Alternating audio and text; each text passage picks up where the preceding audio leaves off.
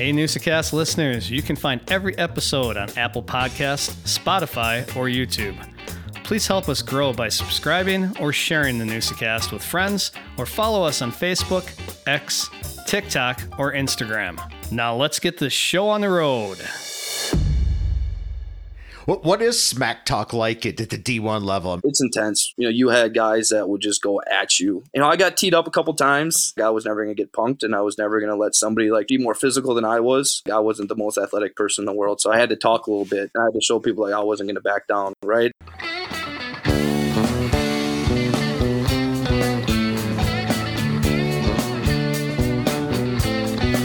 Welcome to the NoosaCast. What is a NoosaCast?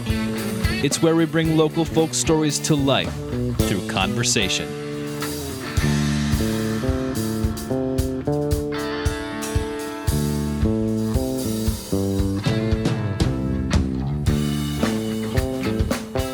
Hey, NoosaCast listeners, welcome to another episode of your favorite podcast in Northeast Wisconsin. That is the NoosaCast. Uh, we appreciate you tuning in for another episode. Uh, we, you know, we have a, a lot going on. Um, we're getting close to the holidays, and uh, we have a, I think it's going to be a great interview. I think you're going to like uh, the interview with uh, Little Chute's own Turner Botz, who uh, went on to play at U W G B, uh, also um, is the basketball coach at Appleton East for the boys, and uh, Appleton police officer. So it's going to be a good episode. You guys are going to enjoy it and have a lot of fun there. But um, we got the holidays coming up. We got all kinds of things. What's new in your world, Joe? Well, one, I'm, I'm yeah, looking forward to Turner. I mean, it's it's exciting here. High school basketball, you know, we right. just came out of football and volleyball, and let's move into basketball. And and there are some great teams in this area, Tosh, that Absolutely. Just like football, you know, we remember how we always said, if you see those lights on on Friday nights, stop in. Same can be said for these gyms around here, man. There, there's some great basketball, and, and uh, we got a great conversation with, with Turner. I mean, not only a young basketball coach, which is really cool right. to see, but you know, he does more than just coach basketball and, and, and influence kids. He's, you know, a, a police officer, a, a D one basketball player. So we, we're going to learn a lot for sure. Yeah, it should be, it should be, it's, it is, it's a great interview, and uh, you guys are really going to enjoy it. Uh, you know, we, we talked with uh, Ryan Borowitz about basketball uh, earlier in, in the episodes of this podcast. And now we're going to take a little closer look at high school and uh, coaching high school and growing up and uh, in the Fox Valley here. And it's it's going to be it's going to be great. But, you know, speaking of the Fox Valley, Joe, um, you know, like you said, we have some really good basketball teams, always are in contention. And it, it's a it's a tough conference. Um, both boys and girls have uh, made runs at state and in the area. Um, so, yeah, it's uh, it's good to venture into the basketball world and see what's happening. No, I, absolutely. I'm going to check out some high school basketball for sure. And, you know, I wanted to, to, to send out one shout out. I actually had a laugh this week.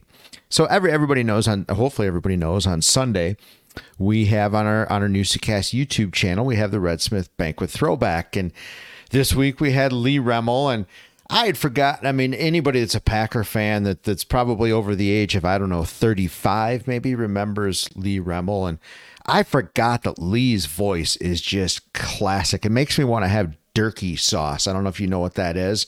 Um, there, it, it, they used to be a sponsor of this Packer thing. Lee Remmel would be on okay. it. It's, I'm, I'm dating myself, but it's it, it's really good with turkey during the holiday season. Trust me, jerky sauce.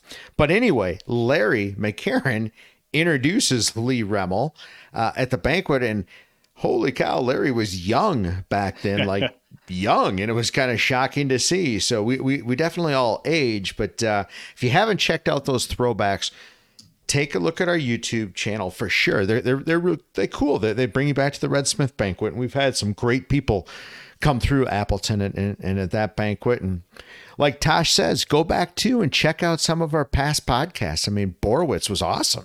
Yeah. You know, we're right in the heart of basketball, college basketball's and in full swing. Um, you know, U W G B right. is they're they're kind of exciting, Tosh, low key. I mean, they're they're at yeah. least interesting. Um, the radar goes up a little bit. Their coach is, is a character. That that's Sundance is his name. You gotta love that. And uh, there you go. Uh, yeah. So basketball's in full swing, Tosh, and, and Christmas is right around the corner, and Yeah. Let's go, right? Good time of year. Yeah. You know what? Speaking of Christmas and speaking of the holidays, uh, I want to shout out um, the Fox Cities Festival of Lights, which is right down the street um, in the Darboy Community Park. Nice. I haven't got a chance to come and see that. This is, uh, I want to say it's their third or fourth year. Um, and they do a fantastic job. You can donate, you walk through it. Um, they have a huge display of lights out here in uh, the Darboy area at the Darboy Community Park, and they keep growing and getting bigger and bigger. Uh, and they, they do an excellent job. I know um, it's every Friday, Saturday, and Sunday nights. And um, they have this week, next week, and I think the uh, weekend of New Year's, and then they shut it down. So they pretty much go from Thanksgiving through uh, the New Year's weekend, and it's it's local. They're you know they're it's it's cool. They, they do a lot, donate money to the community uh, through whatever donations come in. Uh, so go and check that out. Uh, Friday, Saturday, or Sunday nights. I think it starts at like five o'clock, six o'clock, and goes until like nine. So I like it. How's the traffic in the neighborhood? Uh, it depends if Santa's there or not. Oh, yeah, I suppose. Well, he's got to be getting busy. Yeah, exactly. The Grinch was there the other night, so. Yeah, there we yeah. go. uh, Friday nights seem to be busier than Saturdays. I don't know why. People just get out on Friday night after work and bring the kids. And, um, yeah, so Friday nights seem to be pretty typically one of the busier nights. And sometimes the uh, the cars do extend all the way down to our house, which is great for them because that means there's a lot of foot traffic coming through the park. I love it. Well, Merry Christmas, right, Tosh? Um, yeah, happy holidays. Keep following us and, and keep us in your thoughts. And when you're sitting down in between the family meals at Christmas, uh, check out the podcast.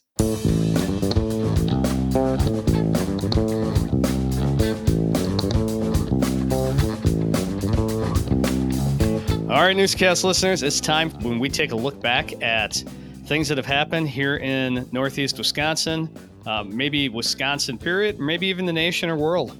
Uh, so this is our old look at new. So Joe, what do you got for this week? Let's look at the old look at new. Well, Tash, you know, like like you and I talk about a lot here. This is actually, we need to prepare for these segments. Uh, it's it's not as easy as I once thought to just rip off facts or find something interesting about northeastern Wisconsin. So happened to stumble across this one in my uh, expansive research. But what I stumbled across was, so everybody knows I work for the post office. So everybody knows where the post office is. But if you didn't know, that piece of land actually sits on a former ravine. It's actually filled in. Um, so in nineteen sixty-three, I stumbled across a Post-Crescent article, and in nineteen sixty-three, just about this time of year, the city of Appleton approved the annex to extend Franklin Street from the railroad tracks to State Street, that one block stretch right where the post office is. That wasn't a street until nineteen well, they uh, but voted it in in nineteen sixty-three, so I'm sure it was a couple of years okay. after that, but that was built then. But interestingly enough, in this fast research that I did, there's an aerial photo, and where the post office is, into the park behind, basically Division Street, there's a row of houses, everything yeah. behind Division Street, that's just vacant, that's just filled in land. Um, it's it's it's snow okay. in this photo. So I thought that was interesting in nineteen sixty-three, and I happened to work yeah. there, and I thought, you know what, I'm going to put this in an old look at new. So Tash, how about you? Right. What's uh, what's your old look at new? Well, I'm going back to uh, December nineteenth, nineteen twenty. Um, we're going to go all the way to Brockline, Massachusetts. And in Brockline, Massachusetts, December nineteenth, nineteen twenty, the first indoor curling rink opened up. Yeah, nice. And we talk about curling. We had the uh, Armstrongs on. So uh, I thought that would be a fitting uh, old look at new. Um, so that's kind of cool. But I also had one more. And this is really appropriate because um, there was a thirty by thirty E S P N that came out this week on the Minister of Defense, Reggie oh, White. Yeah. He was born December nineteenth, nineteen sixty-one. So I haven't seen the episode yet. I've been meaning to, to uh, sit back and watch that, watch that uh, little documentary on Reggie White. But yeah, you know, all-time great football player, all-time great Packer. Turned the franchise around really when he came. And uh, December nineteenth, nineteen sixty-one would have been his birthday. I mean, if, Brett Favre, Reggie White, my two favorite Packers ever. I, I can – Reggie's move, w- the club move, where he could just ragdoll offensive linemen uh, and throw them in the air with one arm is is the most incredible football move still that I've yeah. ever seen. Just nuts. I mean, let's let's face mm-hmm. it, the Packers sucked ass in the seventies and eighties, right? I mean, they're oh, terrible. Yeah. And Ron Wolf, you know, come Bob Harlan hires Ron Wolf. You get, you know, Mike Holmgren. Somehow you Rats. get Favre, but you don't know that it's really Favre. You, you kind of start getting inklings of Favre. In fact, I always remember Reggie White saying that when the Packers played the Eagles, I can't remember what year it would have been, early nineties, Favre had a great game and Reggie took notice and wanted to play with Favre. That was one of the reasons he came to Green Bay. But to come okay. here and then to see that and yeah. go on and win, you know, unfortunately one Super Bowl. I guess I'm glad they did, they did that, right? But yeah, absolutely. Come on now, you got to win more than one Super Bowl with that team. But hey, it's neither hey. here nor there. Yeah, definitely. He turned the franchise around. He came. Um, great football player, uh, great guy uh, for the community as well. Yeah. So, yeah. December nineteenth, nineteen sixty-one. Good old Reggie White, oh, I, Minister of Defense. I love it, Tosh. Great one.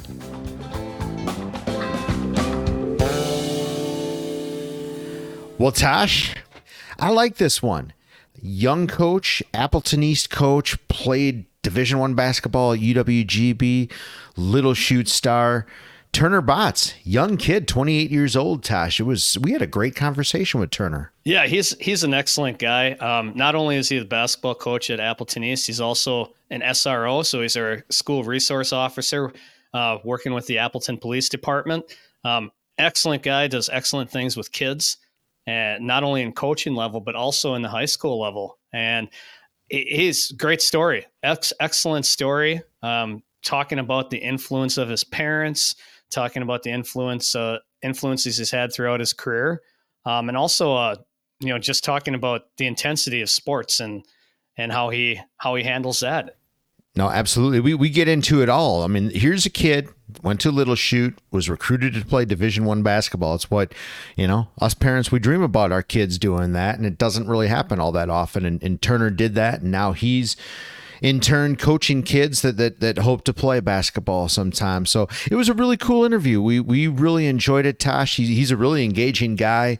Uh, we, yeah. we learned a lot. We talked about a lot, a little bit of life philosophies and life lessons. So we always enjoy this, Tosh, and, and I think um, I think our listeners will enjoy it as well. So Turner Botz, the yeah. current Appleton East head basketball coach.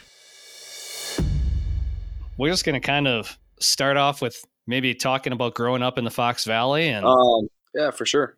You know, so for me, I started off at Little Chute. A lot of people don't know, you know, prior to getting into Little Chute, I was actually in Kimberly. Um, what, what brought my family into Little Chute, though, uh, was my dad. He was high school principal in Little Chute. I think he started in yep. ninety-two, I think it was. Okay. Um, so my family, I guess, originally started in Albany. My dad was uh, coaching and teaching there. Uh, he got it, got the high school uh, principal job in Little Chute.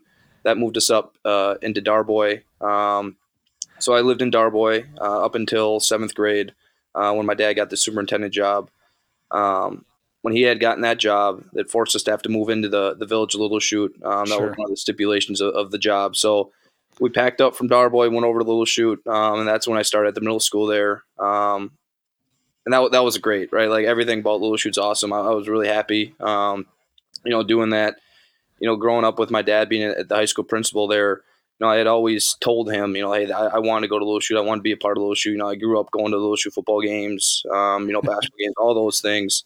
Um, you know, being a water boy for the football team, all those like really fun things. I remember being young, um, even living in Kimberly and Darboy at the time. I always said like, hey, I wanted to go into Little Chute. Now, if would that have actually happened? I don't know, but that that's kind of I remember being a young kid, and you know that's what I envisioned.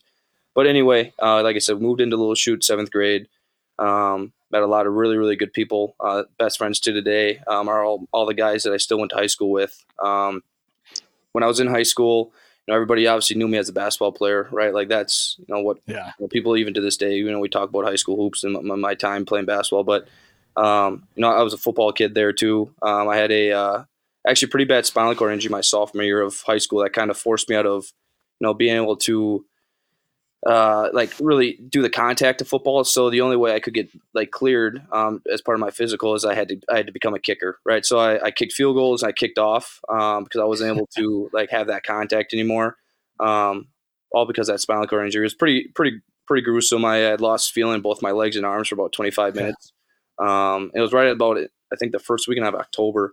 So I actually missed a little bit of basketball that sophomore year, um, just at the tail the tail end of, or the, the, the start of the year, uh, just because I had to regain some strength and power uh, that I had lost because of the spinal cord injury. But I played football all the way through senior year. Like I said, uh, just the, the kicker my junior and senior year. Um, okay. And then also messed around with track and baseball a little bit too in the spring, uh, up until like when A A U basketball really started to get too much uh, after my sophomore year. Then I kind of had to be done with that because – Uh, you know, the spring sport, that is, um, just because A A U basketball was so big in April uh, that right. I, I wasn't around, you know, you know the baseball field enough or, you know, the you know track and field to really be a part of what was going on there. So it, it was one of those things where I felt guilty, right? I, I couldn't I couldn't do both. Uh, so did all the A A U stuff in the spring. Um, but, again, you know, just finished my high school basketball and uh, football career, you know, junior and senior year, and that was a ton of fun. Going back and just kind of thinking about um, elementary school and playing and stuff, was basketball always something that, you know, this is my sport? I have other sports that I like, but was basketball your true love? Yeah, you know, it, it honestly bounced back between football and basketball, right? Like I was a kid that um, – you know, it sounds cliche, but I just love to compete. So it was really like whatever year I was or whatever season it was, um, was what I was about. But as the older I got, uh, basketball really became more prevalent as to like what I really invested my time into. And then when I had that injury my sophomore year of football, like that really put the, you know, the, the lock that football wasn't going to be a thing for me anymore. Um, and I really just really locked in on basketball. So um, it, when, like I said, when that football injury happened, like it was a no brainer, right? Like I am, yeah. I'm basketball through and through. Um, And, you know, like I love the game, right? That's why it's carried me like to what I'm doing now. Um, so either even if I didn't have that injury, you know, I probably still would end up where I was. Um, but it just kind of made it easy for me. Turner was uh, was Coach Peterson your kicking coach at uh, Little Chute? He was. Nice. How, yeah. how was that experience? He's he's a legend in the kicking game. Yeah, he was great. You know, he helped me a lot. Like I said, I was a guy that had absolutely no idea what to do uh, when it came to, you know, kicking field goals or kicking off, but I just wanted to be a part of it. Like I said before, you know, I I just love to compete, right? So it's like I didn't want to leave my buddies. I didn't want to not be a part of a football team anymore. Um, so the only way to be, the only way for me to still be a part of it was I had to adapt, you know, to try and fill a role. Um, you know, and Coach Enns at the time, our head our head football coach, gave me a great opportunity to do that. Now, I probably certainly wasn't the best one out there. You know, I'm sure we could have gotten a, a soccer kid like we usually do uh, and have them kick off or, you know, kick extra points, whatever it was. Uh, and they probably could have done it just as good, if not better than I did. But again, I think he understood the situation I was in and just, you know, he gave me a great opportunity to still be a part of things. So, you know, I appreciated that for sure. I've often thought that it's, as a football official, it, that's a lethal weapon for a high school to have, you know, especially a soccer kid, just a good kicker. And in high school, yeah, yeah. You, you can, you can win, definitely win games with a kicker. For sure. Yeah. I mean, there's just so many things. Like if you can get into field goal position, you can rely that you can get three points on the board, or, you know, if you're going to kick off and you can ensure that your kicker is going to, you know, get a touchback, and now you can set your defense at the twenty. Like those, those are huge things, right? Like you just take the, the variable out of that. So, um, yeah, it, like I said, it was a great opportunity for me. I wish I could have been out there doing other things, uh, but just having the opportunity to, you know, still be, still be a part of a team uh, and playing football. Cause like I said, it's, it's a sport I really did enjoy um, and wish I could have done more as, like I said, as a junior and senior. Um, It was still a good experience. Sure. Yeah, you know, we, I've often wondered, so we, we've had we, we've had a lot of athletes, uh, successful athletes on, on the NoosaCast, and we also have a lot of, you know, parents that always have a vision, my kid's going to be a D one player um, and, and this or that. I mean, you actually were a Division I basketball player, so keeping in your high school years, you you know, you, you, you get hurt playing football, you realize basketball, you're all in in basketball. What does that look like in your life? I mean, what's your day to day? I mean, you, is, is it basketball three sixty-five? Is that your focus that I, I need a D one scholarship? I guess what's your mindset as, as a, you know, as a freshman, sophomore in high school?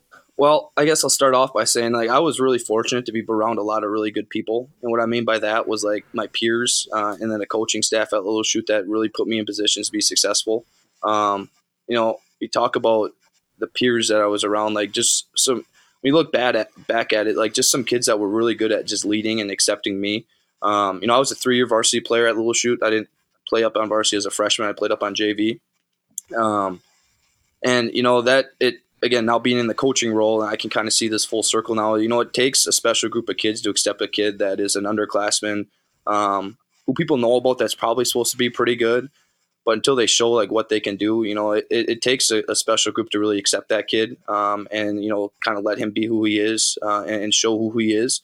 Um, and, you know, that senior class that I played with when I was a sophomore in twenty eleven, like they were great, right? Like they helped me lay the groundwork to what I needed to do um, to really grow and, and, again, just kind of reach my potential uh, and hold me accountable at the same time, right? So that that was really like the the catalyst to like my high school basketball career was that sophomore year. Um, and it's a, a lot of that has to do with the guys that I was lucky enough to play with. And then again, you transpire to, you know, you look at the coaching staff too, that put me in great positions.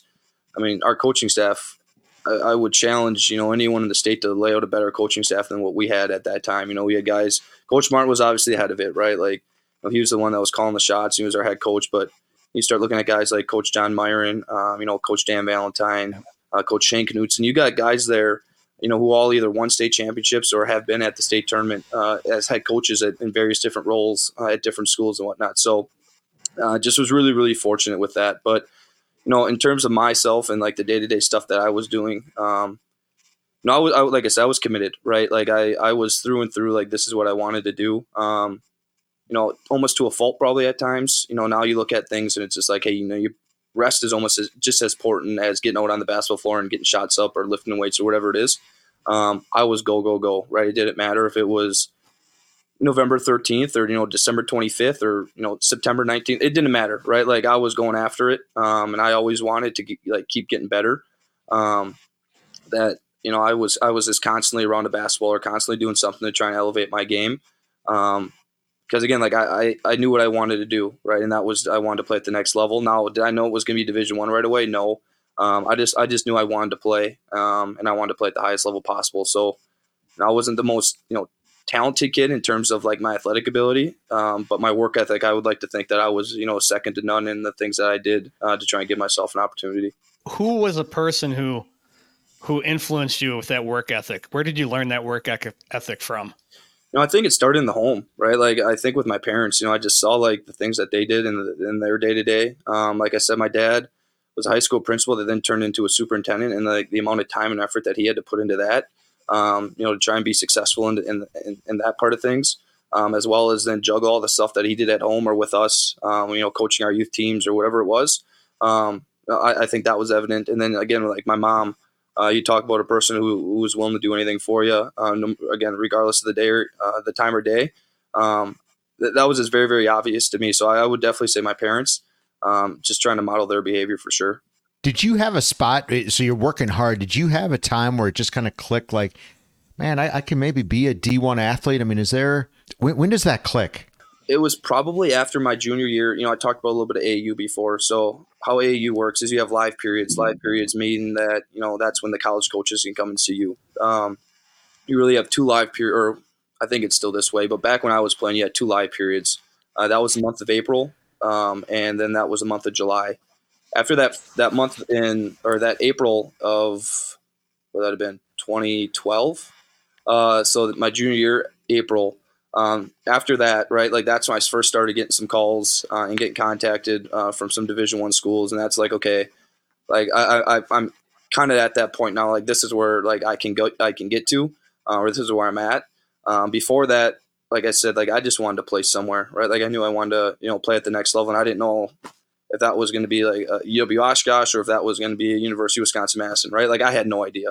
I knew I was, I knew I was pretty good, but again, I had never really gotten out. Um, outside of like the state of Wisconsin to really see how I matched up. Right. So that junior year of uh, the spring of the junior year really opened my eyes a little bit. Um, and made it realistic as to, like, this is something I can do. What, what is that A A U like? I mean, I, I have no idea from the basketball standpoint.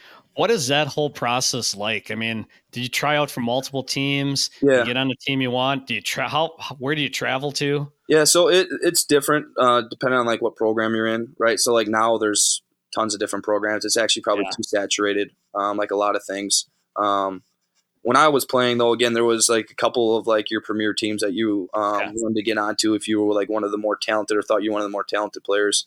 Um, I was really, really fortunate that I got found and was part of the Wisconsin Playmakers organization. Um, you know, the team that I was on had a handful of Division I kids. Um, it was really beneficial for me um, that I had those type of kids, because like those coaches to start were going to watch those kids. And then they came and, you know, they're like, oh, who's this guy? You know, who's this six foot four white kid that's out there trying to, you know, run through the wall, you know, to try and win, right? So that helped me a lot. Um, you know, played again for a really, really coach, a really, really good coach there. Um, and just was put in a really good position with a bunch of really good kids. And uh, um, that, that was really how our A A U program worked. But, you know, to answer your question a little bit better, it's, I got selected to be on that team. There's other teams that you have to try out for. Um, okay. It really just depends. Do you, uh, in your travel, I mean, are you traveling with your parents? Are you traveling with the team? What, what's your travel life like then? Yeah. So for that, for that team, we, uh, we were a pretty close knit team. Um, again, it's all different, but our, that team specific, like we, we had travel with our parents. We were going all over the country though, whether it would be like, you know, I don't know, Las Vegas or Kansas. Um, we'd stay in the Midwest, sometimes go to Indiana. Really the only Wisconsin based tournaments we would have were called the N Y two L A tournaments in Milwaukee. And I think that was like twice a year. We were in Milwaukee. Outside of that, we're going out of the state, um, you know, catching flights, like I said, to Vegas or Florida or whatever it is, uh, to go play on a national schedule. So I know t- it's parents. I mean, I, I had – my kids are a little bit older, so I certainly remember I had a boy that, that traveled soccer and, and one that played lacrosse. So same thing. You're catching flights. You're in the car with, with your parents and looking at it as a dad. And I know Tosh has done the same thing with, with hockey. So as a dad, I look back on those moments, and those are some of the best times I've ever had as a kid. I mean, do you, I guess as a kid, now that you're maybe a little bit older, I mean, do you reflect on those times, hanging with dad, hanging with mom and dad, how, however you traveled as a group? I mean, are those, do you look back with fond memories of, of those times? Are those specific just in the car with, with the parents? Oh, yeah, for sure. And again, like, you know, to help my parents out, because a lot of those times, like, we weren't old enough to drive yet, right? So like we were traveling maybe one or two other families, and we we're just crammed into a car. And like I said, it's all those conversations that you have, um, you know, time in a hotel after a game. Again, you know, my dad would get after me, you know, if I if I wasn't playing up to standard, right? And again, I love him for it. You know, I think that's what helped me get to the point I am at today. Um, but those are some of the more like prominent conversations I remember is this like, you know, we really flew all the way across the country for you to play like that. And it's like, yeah, you're right. I got to get my stuff together. And then I would, you know, inherently play better the next game. Right? Like that's, that's just how I responded. Um, but yeah, for sure. I, I definitely remember those times. And again, it just makes me uh, just be just so fortunate and grateful that I was given those opportunities that I know not everybody else is. So um, I'm glad to hear. I mean, yeah. it's, as a parent and an investment that, that you make as a parent and, and your kids, I mean, man, that, that's what it's all about. I, that, that, that is just the best part. So as a dad, I'd love to hear that for sure. I, I want to go back. And so you have this injury and it does cut into your basketball season. Um, how tough was it to come back from that? I mean, did, did it, it, it went into the season. Did it take a lot of the season or, you know, So I, I was, I thought that I was, trying, I was going to bring that up initially, because, but I couldn't remember. I want to say like I missed like the first like six to eight games is what I remember. Okay. Um, and I think the biggest thing for me, uh, once I got through like the the P T portion of the recovery process, um, wasn't more wasn't exactly like, you know, is my body physically able to do what it wants to do, but it was a mental hurdle, right? Like um, the football injury wasn't extremely gruesome by any means, like. How what how it happened is I caught a pass over the middle, kind of got upended, landed on my head, and then had another guy land on top of me. Right, so okay. Not crazy, like like I said, gruesome in any means, but um, bad enough that you know something like that happened. So um, I think again, the biggest thing for me was you know the mental hurdle on like if I get hit in my neck, what is that going to do, right? Or if I get upended in a basketball game because it happens, right? Like what's yeah. that going to do? So you know. Once I got through the mental hurdle of, you know, all right, I, you know, I'm okay. Like I'm going to be fine here. Um, there's always an, a risk to playing athletics. Right. And like, if yeah. I'm okay with it, like I just got to play. Right. And I was, it sounds crazy at the time, but again, th- this kind of goes back to the, the conversation about how committed I was. Like that's the point I was at. Right. And again, maybe that might be a bit extreme, but I was re- literally ready to lay it all on the line just to try and be successful in, in, in basketball at that time. Once I got over the mental hurdle, you know, it wasn't bad, but like I said, I think I was out six to eight games. Um, okay. it, it probably took me a little bit more after that to really get in the flow of things. And that goes back to the conversation again about like having a really good group of seniors and really other like really, really good teammates that just let me kind of do my thing for a little bit until we were, uh, you know, full speed ahead. So, so I know you always look back and sometimes you're like, there's a silver lining to things. Was there a silver lining to this injury? Did it help you become a stronger player in the future and person who you are? Yeah, I would think, um, you know, because again, like, you know, talk basketball specific, it allowed me a ton more time to just focus on basketball, right? Because I was a football yeah. basketball kid, like I wanted to be really, really good at football. So I was trying to do everything necessary to do that, right? And I, I also wanted to be really, really good at basketball. You only have so many hours in the day, right? So when the football thing was kind of taken away from me, you know, I, I didn't obviously put as much time in kicking as I probably should because I my brain immediately flipped to basketball, right? So um, the silver lining in all this is, yes, it probably helped me elevate my basketball game um, and get me to a level that I probably wouldn't have gotten to had I stayed with both. Um, but, again, I haven't really thought about that much. But, again, like that's probably my answer is, you know, it just allowed me to get better in basketball because it allowed me to spend more time in the gym. You know, maybe as a coach, I, you'll have to think about how to answer this, but academically, I mean, how, how are you juggling academics and, and getting to where you want to be in sports? Is is that, was that tough for you? Well, again, it helped. So me, right. And I'll be the first one to tell you, I was never the, the brightest kid in the world, right? Like I never, I didn't enjoy school as much as I probably should have. Now I, I understood the importance of it, right? Like I never had any academic issues. Um, but again, I'd be the first to tell you, I probably could have put some more effort into my academics uh, than I did. But again, with having a dad that, you know, as an educator, like I was never allowed to slack um, to the point where I would never be, where I would ever be like inac- or academically ineligible, right? Like that was, that was never going to happen because again, like he's the leader of our school, right? So if your own son's not figuring out what you can't get it figured out, that's not a great look, right? So um, I, my parents are always hard on me on academics, despite my, uh, my unwillingness to want to do it at times. Uh, the, like I said, it was never a problem. Uh, I did what was necessary, you know, to, to get good grades and, Um, not have that affect any like my college recruiting or anything like that. Um, despite, like, like I said, not always wanting to want to put the most time into it. So, you know, taking that question into, and, and we haven't talked about your G B career, but I'm always curious. Uh, so in the in the college world, I mean that that's a whole different life. You're traveling and and all of that. I mean, is was school was that more difficult in college you, you, academically to to keep up on your studies or or easier? Yeah. No, I would. I mean, it's definitely harder. Um, so when you're playing at the Division One level um, and you're gone in the season like all the time, right? You're playing two road games a week. Uh, if you're on the road, um, you're obviously when, when you're when your butt's not in a seat in class, um, you're missing things. I don't care if you have your academic advisors that travel with you, like we did or not, that are you know helping you out to try and you know teach you the content that you may may have missed when you're gone. If you're not if you're not actually taking in the information and you're not you know in a classroom and you're collaborating with other students or the teacher, like you're going to miss things. It just is what it is. So um, it, it definitely was a struggle. You know, that first freshman year, um, again, not that I got horrible grades, but it was kind of a shock to the system where it's like, man, I definitely have to put the effort that I put in high school was not going to fly at the college level. Um, you know, harder classes, you know, the curriculum more difficult. The teachers don't give you as much time as or as much like leniency, I guess, is what the high school teachers may have given you. Um, It definitely was more difficult, you know, trying to juggle the whole basketball thing on top of that. So that's really where, I, you know, I got the organization and the discipline that, you know, when you have free time, it's not time to, you know, go play video games, or go take a nap. It's time to get your head in a book so you can get that stuff squared away because, you know, later on that day you have practice and then you have weightlifting and then you're really not going to feel like doing anything when you get back to your dorm or apartment at eight a.m. or eight p.m. So um, it was definitely more difficult though, for sure. Did you know what you wanted to be when you grew up at that age? I actually did. I didn't know. Uh, I didn't know exactly what my route was going to be getting there, but I knew that I wanted to get into law enforcement um, when I was done uh, with school for sure.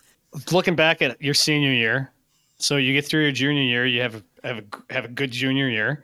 In your senior year, you start getting the recruiting calls. You you have a good season. How, how was that senior year? Is it yeah? You know, was it difficult for you to get through that year and have that year come to an end? Or is it just you still have memories of playing that senior year? And did you take a leadership role and model yourself after those leaders who helped you as a sophomore? I, I mean, I would hope that's what guys would say about me um, is that, you know, I was one of those guys that tried to lead by example. Um, and when I was, again, I, I'll be the first to tell you, I was intense, right? Like I expected, like if I was going to be doing all this stuff and like I want, I had that will to win.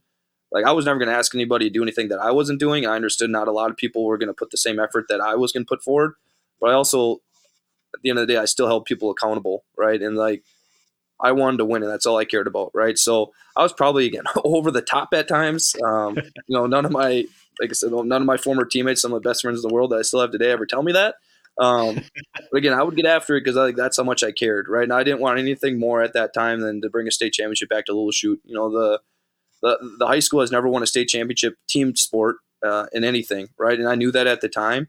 Um, and that's all I wanted, right? Like, I didn't care about, you know, anything about personal accolades. I didn't care about, you know, how we did it.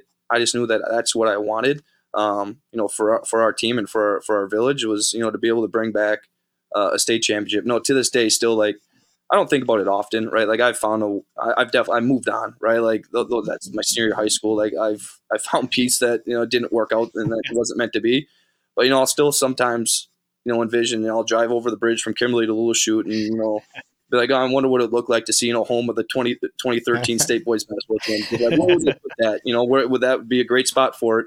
And for it not being there, you know, still kind of gets at me. But, um, you know, that that kind of drives me into what I'm doing now and, you know, trying to serve others and, you know, the coaching that I'm doing and um, just trying to fulfill that for somebody else now. So, you know, we haven't mentioned the, the, the, the Appleton East coach. Um, But I mean, you're you're young. I love the fact that you're a young coach. I mean, that's got to bode pretty well for you. Is your connection with the kids? Would you? It's probably easier, maybe at your age. Would you say? Yeah, you know, again, like you'll have to ask my guys, uh, I guess. But you know, I, I try to uh, model behavior towards that, that I you know want them to model on, on their day to day. You know, I try to connect with them on uh, you know on a personal level at times that. Like I said, I think it's easier because of my age, right? Like I think I can, uh, you know, reference some of the things that they may be talking about or listening to on the radio, right? As crazy as it sounds, but um, you know, you know, my age I think definitely helps. Um, I think it, all, I think it helps them kind of open up to me as well. Um, that it wasn't very long ago that I was going through the same things that they were going through. Um, and then you talk about like my college experience as well, right? Like, you know. That's what a lot of them want, right? I don't know if that's always, they don't always know what that entails, but when they start, they all want to play at the next level, whether it's in basketball, football, baseball, whatever it is. A lot of them always want to play at the next level. Um, so by me being in the position I am, you know, and they kind of know what the things that I've done, and not because we talk about it, right? Like I've never told the guys that I've done this or done that or won these awards or anything like that, but they, they find out after a while. Um, I, I just think it allows them to kind of trust me a little bit more, right? And, you know, understand like, hey, even though this dude's only twenty-eight years old, like maybe we should listen to him because he's, he's, he's done something before. So I don't know. That's just kind of my thought with all of it. I mean, that's gotta be kind of weird. ten years ago, you're graduating high school and, and now you're coaching those kids. That's yeah, it, it's bizarre. You know, and what's even more weird is like this past Friday, right? We're, we, we played Nina and Coach Robbins, and it's like, you know, I remember when I had gone, when he was the coach at Xavier uh, High School, and I had gone to his camps, right? And when I, so I don't know how old I would have been, six. And it's like now I'm coaching against you. Like this is this is really weird, but um, yeah, it, it's crazy. Yeah, ten years ago would have graduated. I don't know. It's crazy. Life's weird for sure. Do the kids find like, I, I don't know if you're on YouTube or if that's before. I mean, do they bring clips of your your playing days and and uh, not nothing impressive from the kids that, that you've done any moves? I I wish we could delete all the videos on YouTube of me back in high school. I think we had film the other day um, at East, and we had film, and then we were supposed to take our team photo, right, for like the school yearbook and whatnot. We got done with film a little bit early, so the, I'm like, so all you guys want to let's hang out here. No point going home because we got these photo in fifteen, twenty minutes. So I come back in the, the film room after, you know, it's to get the the kids to go and take our photo. I got the stupid YouTube up with like my high school mixtape on there that I had no business in making. Right? Like it was another kid at our school that I made it at the time. Like, yeah, we don't need to be watching that. You know, like those days are long gone. Like you guys don't need to be watching that. So yeah, they definitely found their way into, into some of the archives of the old, uh, like I said, high school mixtapes and whatnot, but it's all good. Let's get back to that. Uh, your senior year in the recruiting process, um, being recruited as a D one athlete. Uh, how crazy was that for you? Again, it's not, it's something that I don't think I really appreciated until I was done with it, right? Like I didn't fully understand that that's not an opportunity that a lot of kids get. Um, you know, it was one of those things where, you know, you, you every time you picked up the phone to talk to one of those coaches, they make you feel like the most important person in the world, right? Because like they want you to come to their school, right? So they're telling you everything that you want you to hear, and uh, it was a crazy experience. Like no one in my family's ever gone through something like that, so I didn't have anything to relate it to or really ask. I didn't have anyone to ask questions of because um, I didn't really know, right? Um, so the only I kind of really relied on the people I was playing in that A A U basketball with, uh, those other kids that were getting some of those calls, and um, learned a lot when I went on some unofficial and official visits at at schools. Um, but it was just it was a heck of a time. It was a ton of fun. You know, people that are in that position now, they may tell you it's stressful and you know it's hard or whatever else. Like for me, I, I really enjoyed it. Um, like I said, it was something that I worked so hard for. So when I when I was going through it, it was just I just felt the reward in all of it. Um, that this was real and you know, this was a real thing for me. And like I said, I just I just really really enjoyed that process for sure. So was uh was G B your school? Did you think that G B was your school, or were there some other schools that were contenders at the time? No, there there was definitely some other schools. Um, you know, I had loved South Dakota State. I had loved uh, the University of El Paso. Um, a lot of uh, one school that not a lot of people know about that I that I really liked um, was West Point. You know, I, I had loved you know West Point um, at the time. I the one thing I didn't love was the idea of you know having to wear like a, a, a uniform and being like you know um, I guess I don't want to say proper. That's probably not the right word, but um, like so in line, I guess on every on a day to day basis, I couldn't get on, I couldn't get on board with that. Um, but I, I love, I love the military idea about potentially enlisting for four years after, uh, I was done with school. Like I said, I knew I wanted to get into law enforcement. Um, so the, the military thing was kind of, you know, right there with that. Had I not gotten these basketball opportunities, you know, that was my plan, was to go into the military. So again, like that had all kind of lined up well for me. Um, but it was just too hard for me to turn down Green Bay at the time. Like that was a school that was one of the top mid-major programs in the country. You know, they had uh, some guys coming back my freshman year that I knew we were going to be pretty good and we were going to have a chance at a four, uh, four-year career that was going to be pretty good. Um, and it ended up being really, really good for me, right? Like, went to the N C double A tournament, won a Horizon League championship, won a Horizon League regular season tournament, played in N I T twice, um, beat a lot of good teams, um, you know, beat top twenty-five teams in the country. Um, it, you know, played for two really, really good coaches, played with a great group of guys. Um, just a lot of really good memories from Green Bay. And the thing that I think that topped all of it off, and the thing that was biggest for me, and the reason probably why I picked Green Bay over anywhere else, was it was close to home. And I was my, my family was going to be allowed to, you know, just drive twenty-six miles, I think is what it was, to the rec center and, um, you know, see me play every home game if they really wanted to. So that was really what put it over the top, was the being so close to home uh, with the ability to still play at a, like a really high level and be competitive. I appreciate that, that you consider that. You know, I mean, we, we just talked about earlier about your, your parents, I mean, tripping all over the country. And I often think about that. Kids go off and play at school, and a lot of times they're, it's almost impossible for the parents to, to go see the games live. I mean, you, we're lucky we can see streams, but, you know, for you to be twenty minutes up the road, that has to be great for your parents. One question I had at, at G B, so you, you played for two different coaches. What is that like when there's a coaching change right in the middle of, of you know, your playing years, and, and, and in particular, that very first meeting, a new coach walks into a, a room, he didn't recruit you. What, what is that first meeting like? Yeah. Yeah. That was, that was crazy, right? Like that was uncharted territory for sure. Um, you know, I had first committed to Green Bay, uh, played for Coach uh, Wardle for my first two years. I had no idea um, throughout my whole freshman year that he was potentially going to go somewhere else. Um, but again, we had a really good year. We had won the Horizon League tournament or conf- Horizon League regular season that year.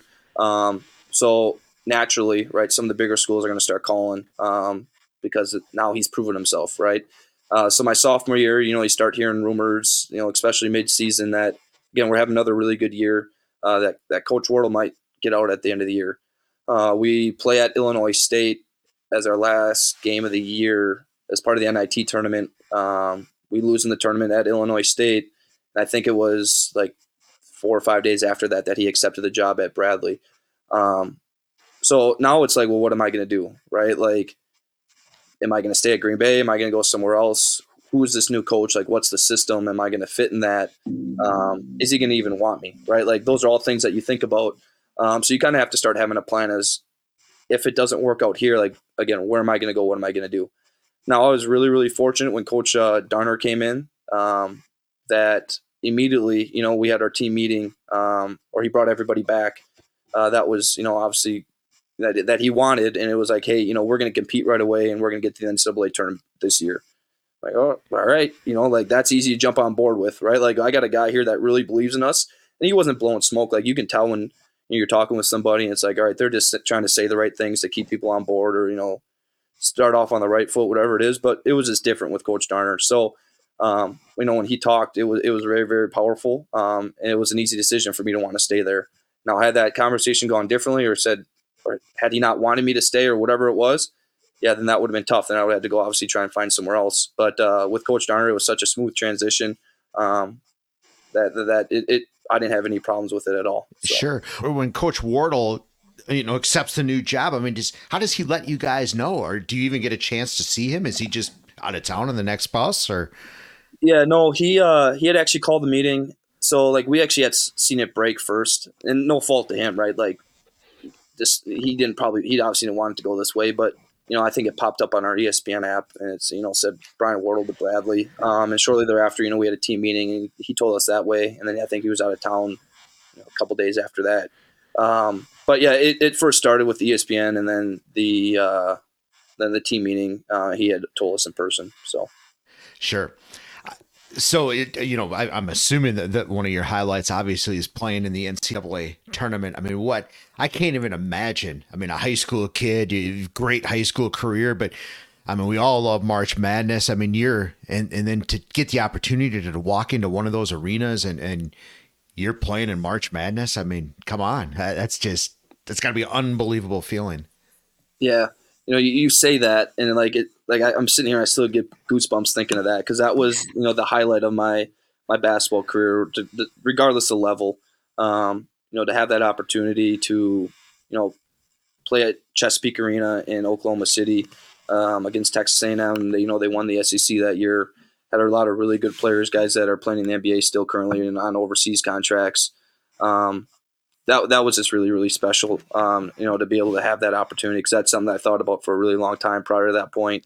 Um, you know, I was no different than a lot of kids growing up, where it's like, you know, I'm out in the driveway and I'm messing around and I'm envisioning these opportunities and taking shots from half court, right, or from the three point line with four seconds ticking on the clock. Um, you know, the one in, in the N C double A tournament now, and then to really have that opportunity was was just really, really special. Um, and th- and with that group of guys too, and everything that we kind of had gone through, um, you know, leading up to that point, you know, winning the Horizon League tournament, we had four games in four days um, at Joe Louis Arena in Detroit. You know, because we didn't come into that tournament as number one seed. Um, so to be able to qualify for the, the N C double A tournament the way that we did with that group, uh, with Coach Darner on his first year and the rest of the staff, it, yeah, it, it's one of those things that you'll remember forever. Um, like I said, give me goosebumps even when you when you first still talk about it. Yeah. How, how long does it take you to settle into a game like that? I mean, you obviously have goosebumps in, in pregame, but I mean, it's a couple of minutes. When are you kind of just feeling like, okay, it's another game, kind of? You know, It's it's hard to I, honestly I, I can't even tell you I, I don't I don't really remember. What I can tell you is the first two minutes of that game after the ball got tipped, I really don't remember at all, which is probably not good, right? Like, that means I was in a good platform. It's like one of those things you never want to be in. Um, but a lot of it again was just how surreal everything was, right? Like, I remember going out for the media.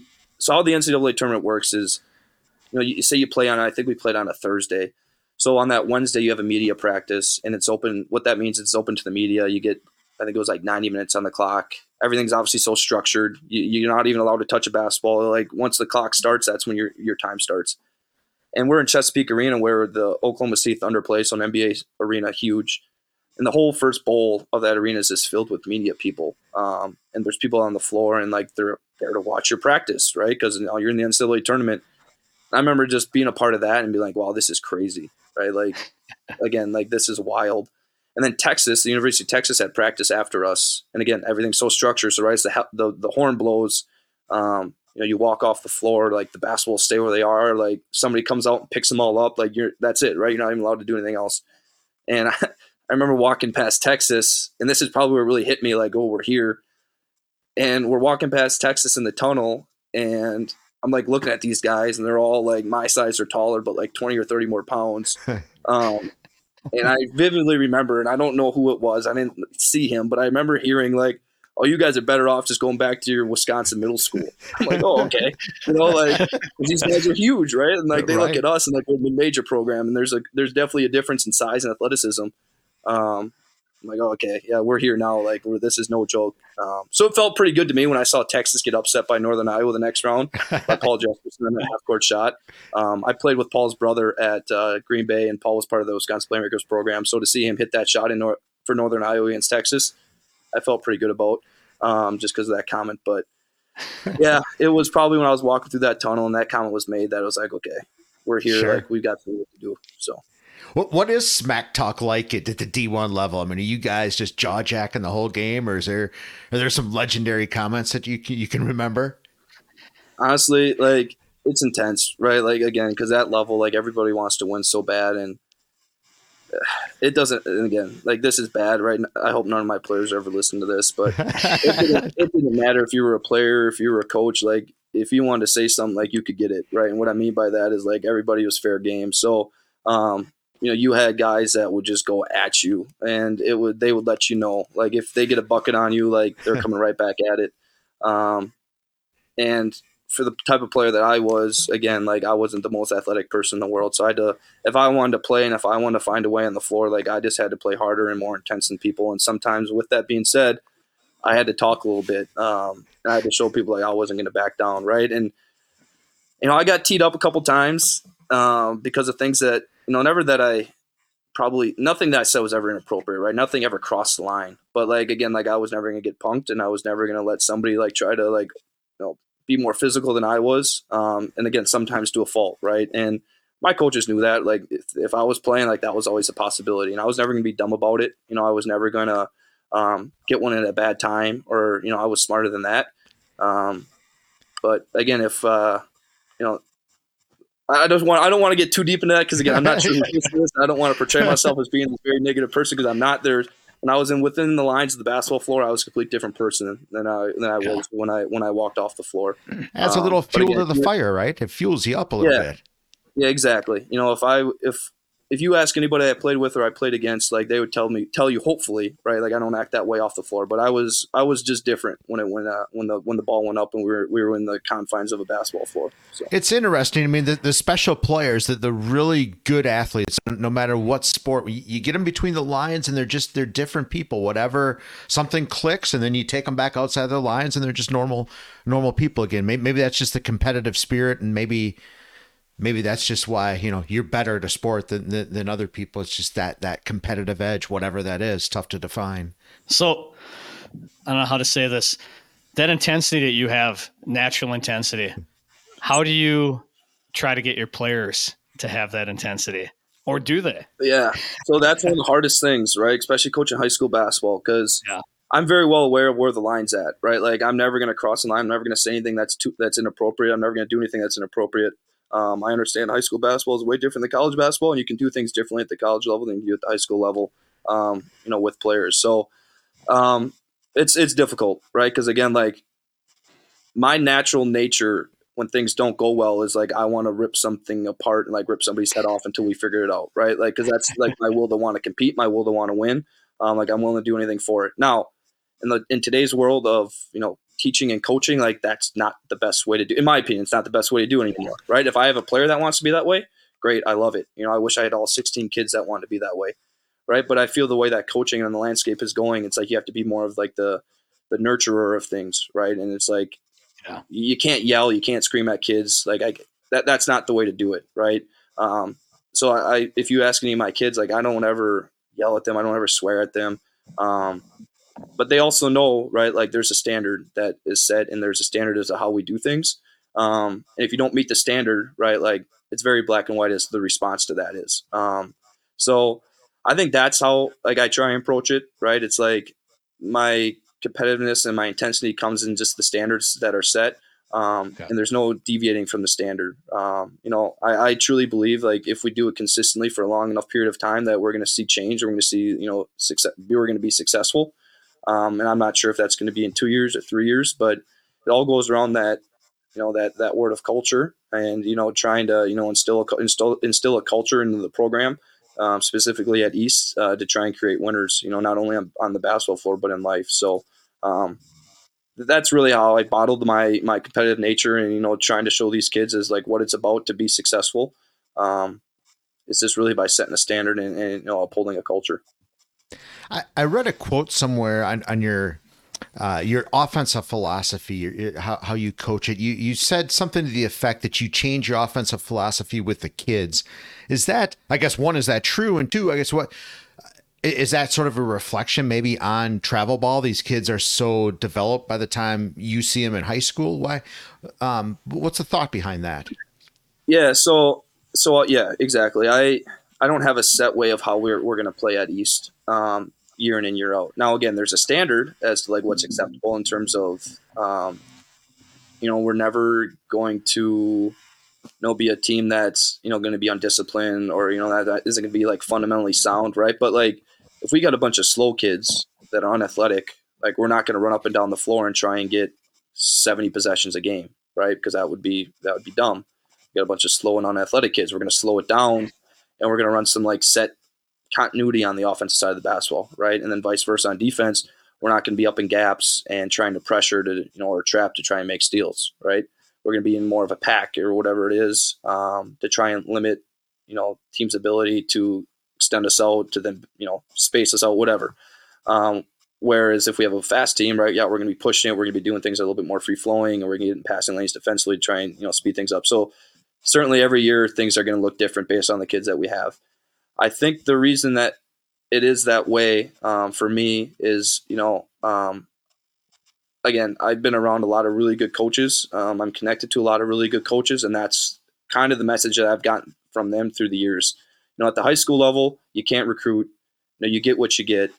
Um, you kind of have to make it fit to the kids that you have that year. And if you get stuck in a sit, that's what all the good coaches do. And if you get stuck in a, in a system year after year, and you don't have the kids to plug into that system, well, that's when you're going to start getting like the inconsistencies and wins and whatever else. So, um, you know, the last two years at East, well, sorry, we'll say last year and a half, um, you know, have we won as many games as we wanted to? Absolutely not, right? Like you, we want to win all the games, and we haven't won enough. Um, but again, like that's, we're still setting a culture, and we're still trying to set standards. And with high school kids, it's really, really hard to do that. Um, But, you know, certainly up for the challenge. I mean, the F V A, is there a tougher conference to play in? It's a battle every single night.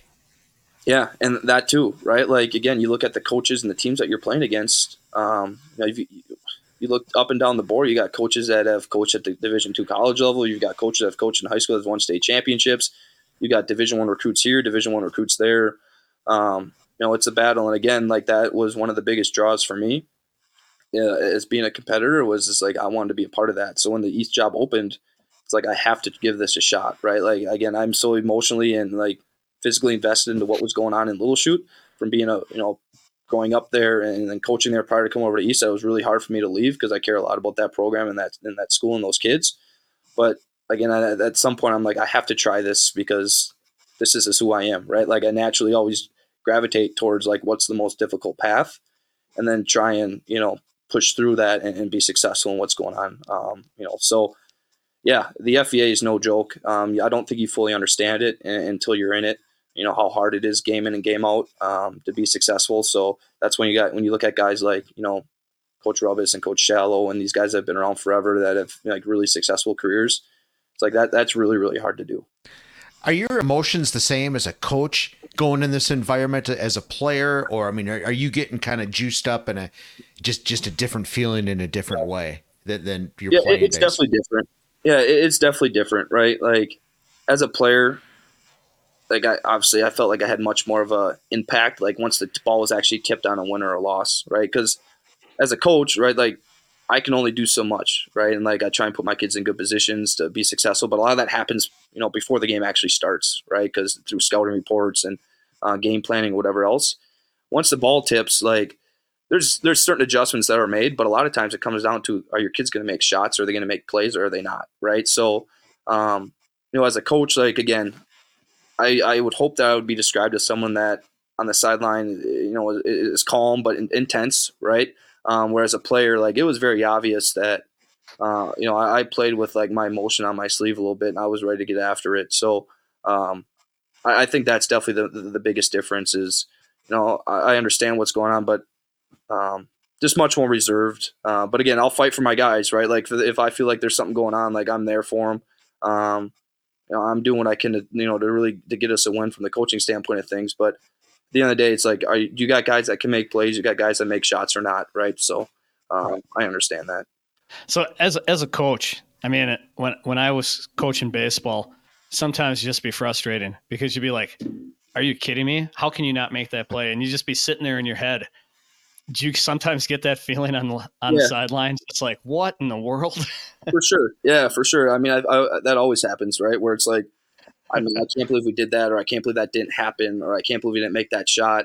Um, you know, maybe selfish, or I don't know, maybe we're thinking like, oh, I could have made that play or whatever, but I'm certainly never going to tell my kids that, right? Like, again, I, I like to think that, you know, if you were to ask my kids, like, I don't talk, again, I don't talk about myself. I don't talk about the things that I did. A lot of the times, like, if it's important enough, they'll hear it from somebody else. Um, you know, I, it's not about me, it's about them, right? So it's like I, yeah. I definitely don't vocalize those those those thoughts if I, if I have them. Um, I think, again, it goes into the the nature of what coaching is now. It's more the, you know, the encouraging and, you know, trying to be supportive and, yeah. you know, like, all right, next next next play here type of thing. Like, what can we do to, you know, to be successful here in the next play? So, but, yeah, I definitely do have those thoughts at times. Do you have a trick, or, or I, I guess, what did you do as a player? And maybe how, how do you, what, how would you teach your player? I mean, obviously sports is all about failure. How, how do you quickly refocus just, just to get that failure out of your mind and just refocus on the, on the next task? Do you have, is, is it just enough failure?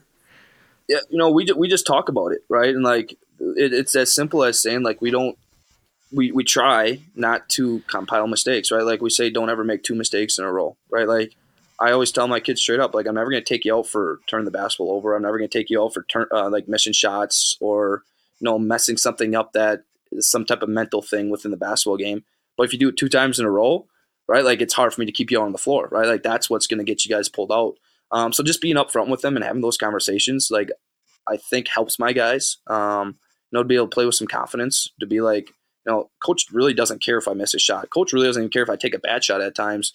As long as I do, don't do it two times in a row and then I learn from it, like that, that's all I can ask, right? Because, again, I would be uh, I would be dumb to think, like, I never made any mistakes. That was one of the biggest things that Coach Darner did for me at, at Green Bay my, my junior and senior years. He just kind of let me loose, um, and, and I got that from him. It's just like, listen, like, if you're open, shoot the basketball. If you miss, it is what it is, right? If it's a good shot, you're not coming out. Same thing with if you're trying to make a play and you turn the basketball over, I could care less. Just don't do two things dumb in a row and you're going to be fine, right? So, again, just being upfront with my guys, trying to instill confidence in them. Um, and then if they do come out because something stupid happened, well, then they're going right back in the game and, you know, a minute or two after we hit, just have a quick chat. So just trying to be really, really positive. It's one of those, I, I've become so fascinated with that question at the NoosaCast, Hash, and I've been so lucky to talk to people like you about that, is is just failure and overcoming failure, because it's a real, I mean, it happens in life. I mean, Tasha, middle-aged guys, we fail all the time, and you always have to overcome that. And it's it's just, I, I guess it comes with age to, to to really learn that, and maybe you don't ever truly learn it, but just to overcome that, that that's what sports and a lot of things can teach it, but sports in particular is just to be able to overcome that. That's such a life skill. Yeah. Yeah. And I, I, I, we've seen a good response from our kids from when we tell them like, hey, like one, it's okay to fail too, right? Like I think so many of us are afraid to fail because we're, and especially at high school age kids, right? Cause they're embarrassed or they, they think that they look dumb because something negative happened, right? It's like, once you can get past that mental hurdle of that, that really doesn't matter. Um, Again, like I said, I think we've seen some good responses from our kids on that. Um, and it all really starts with us being upfront and having the conversation where it's like, I really do not care if something doesn't go right. Just don't do it two times in a row. So.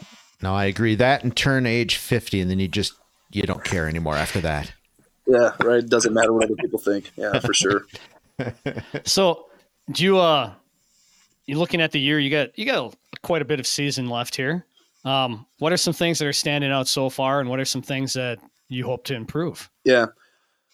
You know, we have a, we have a great group of kids that just embody like what the, the term being a team is all about. Um, you know, they, they get like what it means to like show up on time and like work hard for each other. Um, that they get the importance of, you know, making sure everyone feels included, like all those cliche things that you want in a team. Yeah. Um, you know, they do, right? Like, everybody can't play, right? And that, that's one of the hardest things as a coach, I think, is not having, not being able to put everybody into a game, at least at the varsity level, right? At the high school level, you can't, everybody can't play. Um, so naturally, obviously, you have guys that don't play and are probably not happy about it. Um, but th- these guys that we have this year at the varsity level, man, are they just great at, you know, encouraging kids and not pouting about those things, um, and, and just being really, really good teammates. Um, Like that, that's been one of the most rewarding things. And I, I felt that going into the year. You know, I was talking to my, my coaches, and it's like, you know, we could go, this sounds crazy, but this is the truth. It's like, we could honestly go the whole year without winning a, a basketball game, but I would still come to practice every day and just enjoy being around these kids because of those attributes, right? Like that, that it's just awesome. Um, we don't have any bad days at, you know, certainly at practice or on games, just because of the way that they, they come ready to work every day, and they're just really, really good to be around. Um, so that's just been really, really refreshing. Um, in terms of things that we're looking for at improvement, you know, that's all, you know, on the basketball floor. In terms of, it would be nice if we can make some more shots offensively, right? Like that, that's kind of where we're at. Like defensively, I think we're doing all right. We're doing some nice things, you know, always can get better there, but offensively it's like, can we make some shots, right? Like, um, this goes back to the conversation about, you know, trying to preach confidence into our kids. Um, you know, we, we shoot a ton, um, but it's just like, hey, again, if you feel like you're open, just take the shot and make it, right? Like that's it, right? And if you miss it, it's fine. Like we'll we'll get it on the second time around. Um, but it's like that. That's really where I'm at right now. It's just like we got. I got to try and find opportunities to put these kids in good spots to make shots that they or take shots that they can make. Um, and hopefully, at some point here, we can flip a switch and start, you know, being a little bit more consistent with that. Uh, but it won't be because our kids, uh, you know, they're going to continue to work at it, right? Like I said, they they work extremely hard. Um, the ball is just not bouncing in the right direction for them, but. Again, it's what, December seventeenth, I think it is today. So we, we got plenty of time to figure that out. And hopefully uh, before the end of the year, we can uh, be clicking on all cylinders. So yeah, it's, it's a long season. For sure. I want to kind of step into your career after after college. And so how did law enforcement become? You, you said you wanted to. It was always something in the back of your mind.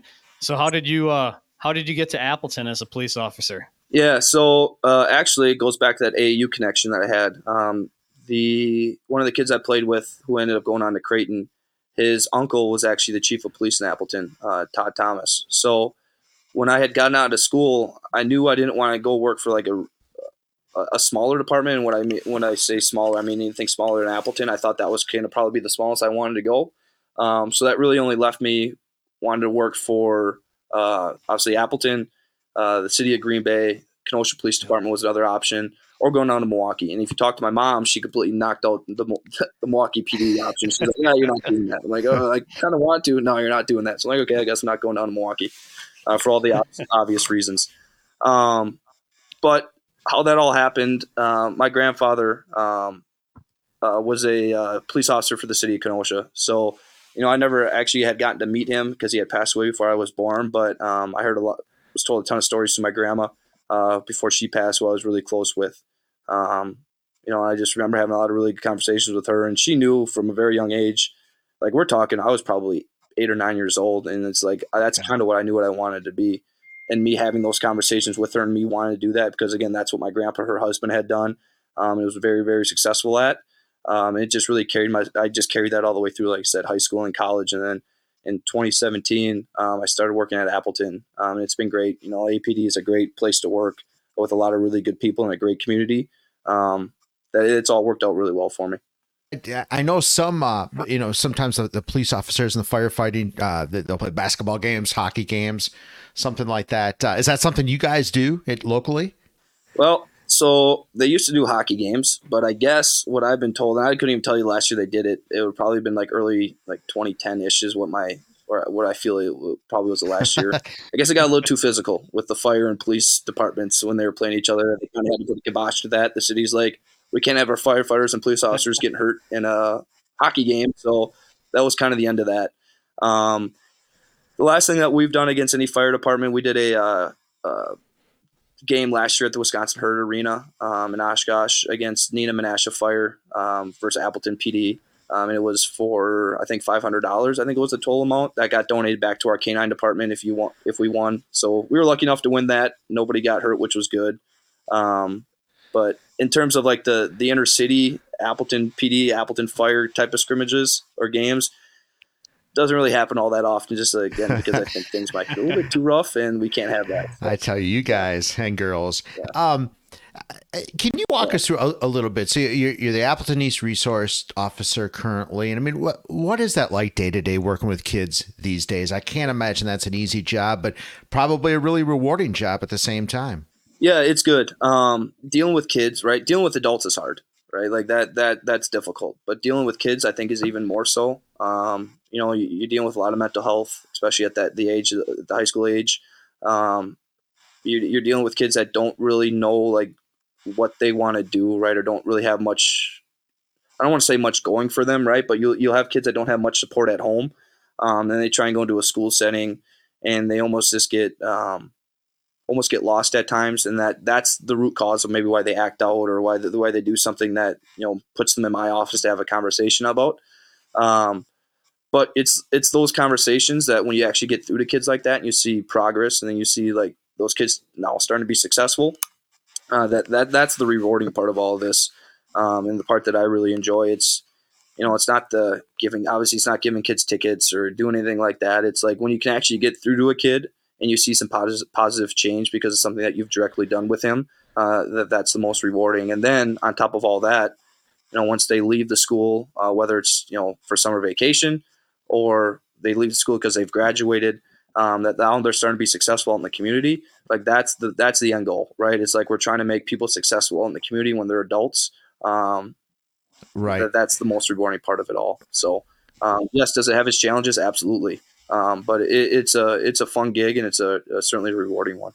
I'll bet. When, when a kid comes into your office, maybe even for the first time, are you taking that approach, really trying to look for the good as opposed to the bad right off the bat? For sure, right? Like I, I think, you know, the sad part about about some of the stuff that I do is some of the kids I deal with, like I've dealt directly with their parents on the road, and I can understand, you know, when I say the road, I mean working control. Mm-hmm. Um I understand kind of why they are the way that they are, right? And it's no fault of their own, right? Like they were put in a crappy situation. Like I would be no different probably if I was put in the same situation that they were in or are put in. Um, so usually the first time talking to a kid, especially in a situation like that, you know, the way that I approach that, it's just like I got to try and find a way to get this kid to trust me, right? Because like naturally, right, wrong, or indifferent, uh, you know, they were raised to maybe not trust the police, right? Or not trust somebody in my position. Um, so now it's, it's on me to try and right this wrong, um, to show this kid, like, hey, I actually do care about you, right? Like, I really do care about what's going on with you. Um, and I'm not here, uh, to, you know, to lock you up or to give you this punitive, you know, citation to have to go and pay or whatever it is, right? Like, let's try and find a solution to the problem, uh, so you can be successful. Right. And, um, it's follow through too. Right. And again, like this isn't, this goes into the coaching part of it. It's like, I can tell you all these things and I can say, hey, you should do all these things, but after you leave my office, if I don't check back in with you, or if I don't, you know, make a note to comment on like when you're doing things well, like, well, then they, they kids see right through you. Right. So it's like, um, you know, just trying to, you know, be positive with these kids and, you know, try and show them that I'm here to try and support them.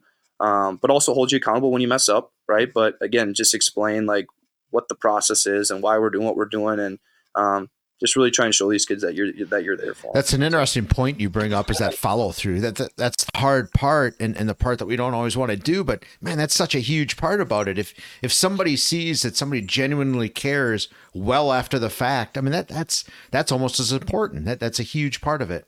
Yeah, you know, I it's as easy as just saying hi to a kid in the hallway, right? That you know, even if it's a, was a bad interaction you had with them the day prior, um, you know, not holding on to those grudges or whatever it is, right? Like. You know, these are kids, right? So, you know, I'm, I mean, I'm twenty-nine years old or twenty-eight years old. Like I'm not gonna, I'm not gonna hold on to things, you know, that a four, fifteen through eighteen year old kid said to me. Um, you know, again, like I'm, I'm trying, I'm here for a reason to really try and affect these kids in a positive way. Um, you know, and if, if at the end of the day, they don't, they don't want that assistance from me or they don't want the help, like that's fine, but I'm certainly not going to stop trying, um, until they're out of the building, you know? So, um, yeah, it's rewarding. I have a ton of fun with it. Um, it's a really, it's a really, really good thing going right now for me. So now, are you out on patrol too as well? So you have your duties at East. How often are you out on the street? Uh, just regular patrol. So not not very often right now. Um, like back in the summertime, I go into like some investigative work. Um, really, I, I don't cover patrol much anymore. Um, I, I get pushed more in the investigative world uh, when I'm not at East. So is that pretty fascinating? That's got to be kind of a cool job. Yeah, it's fun. It's just a different change of pace, right? So it's like whether it's like you're you're doing stuff, you know, working on cases, or you're doing like some warrant apprehension stuff, um, you know, looking for fugitives, whatever it is. Um, it, it's fun work. Um, you know, and on top of all my stuff going on at East, I'm also a member or an active member on our city SWAT team. So that takes up a lot of my time, uh, doing stuff like that and training and, uh, you know, operations, whatever it is. So um, I, I'm certainly busy. I, I certainly don't have as much time as, as I wish I would at times, but like I said, it's the bigger picture for me. I'm I'm doing this all because I really like giving back, and I've been giving a lot, so I enjoy what I do. Now it sounds like, I mean, what a life you live.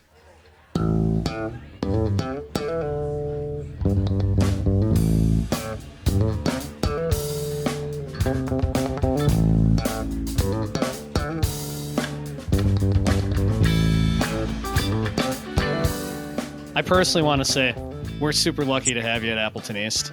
Um, you do a fantastic job with kids, and uh, it, it definitely shows how much you care.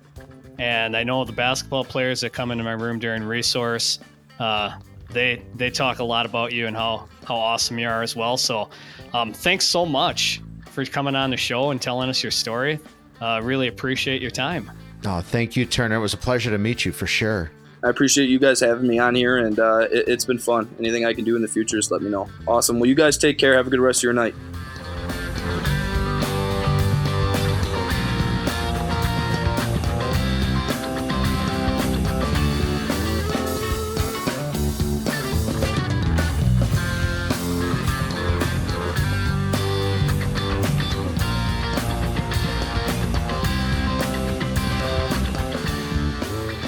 Well, folks, it's that time again, special time during the podcast where we have our Red Smith Sports Award Banquet Throwback.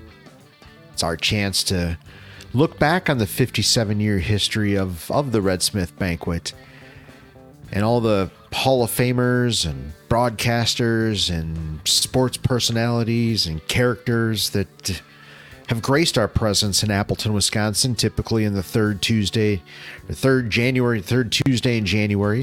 They come to the Paper Valley Hotel or the Country Air, and they'd tell stories. And they would receive awards and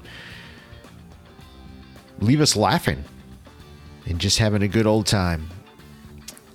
And in this particular throwback, twenty nineteen, not that long ago, although it seemed like a long time ago, we didn't even know what COVID was in twenty nineteen yet, and little did we know our, our years, our lives would change. But in twenty nineteen, we went to the Paper Valley Hotel on a Wednesday in January, and Chi Chi Rodriguez was there. And any golf fan, he you, you certainly know who Chi Chi Rodriguez is, and even if you're not a golf fan, I'm pretty sure you know who Chi Chi Rodriguez is. One, really one of the one of the very first, I would say, just personalities and characters on the P G A Tour. And he still carries that with him to this day. I mean, we we laughed hard that night. He he, I think he said hi to everybody that was in attendance. I'm pretty sure that happened. So let's why don't we sit back? Let's go grab our putter. Let's do a couple of olays around the living room, and let's listen to Chi Chi Rodriguez and enjoy a Red Smith Banquet throwback.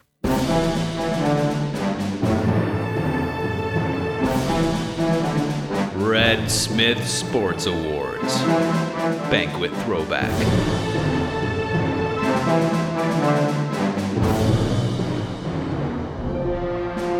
The Red Smith Award, of course, goes to someone who has made some unique contributions to sport in Wisconsin, and also epitomizes the great values that Red Smith exhibited. Let's give a Red Smith welcome.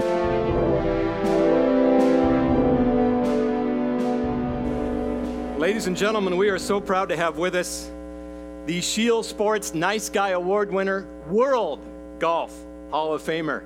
Ladies and gentlemen, Juan Antonio Rodriguez. We know him as Chi Chi Rodriguez. I can't hear very well. I was in the United States Army nineteen fifty-four, United States Army. And uh, and I was a cannoneer with the one oh five Howitzer, and they, in those days they didn't give you earplugs, so I'm paying that penalty now. I can't hear, and sometimes at home, I'm when I'm with my wife, I'm happy that I can't hear. I'm the only man in the world that the wife. When I got married, my wife made me a millionaire. I was a multi-millionaire before I married her. You know, I just I just left home, and you know what she told me? She says, "You can do anything you want to do as long as you don't, don't enjoy it." You know the difference between a wife and a girlfriend? fifty pounds.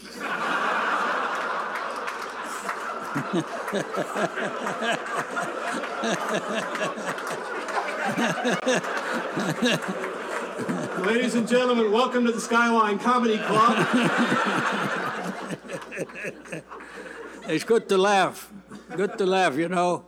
You laugh, uh, my family, my grandfather died at one hundred fifteen. Huh? And my grandmother died at one hundred fourteen. On my father's side, both of, both of them over uh, over one hundred on my mother's side. So I'm going to be, leave. Uh, I'm going to get stem cells now. And they, they told me they can drop my age by fifty years. So I'm going to live to be one hundred fifty. And don't ask me if I don't want to be, if I want to live to be one hundred fifty until I'm one hundred forty-nine. Because people say now, you know, when they're young, I don't want to live to be one hundred. Wait till you're ninety-nine.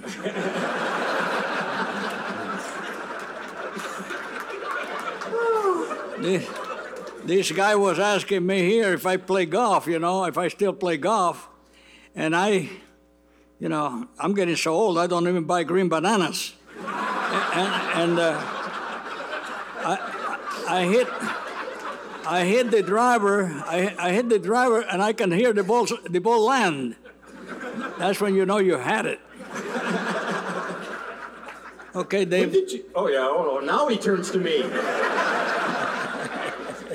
When did you become Chi Chi? How'd that happen? When did they say, "Juan Anton"? No, Chi Chi.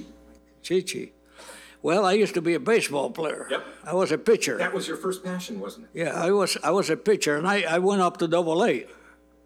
I pitched uh, the same team with Juan Pizarro, and in Class A ball, believe it or not, our pinch runner was Roberto Clemente. Yes. See, when I went in the Army, I bet you I could throw a baseball one hundred miles an hour. Mm-hmm. When I pitched, the park used to get full of people because I weighed one hundred seventeen pounds, and I could really bring it. Yep.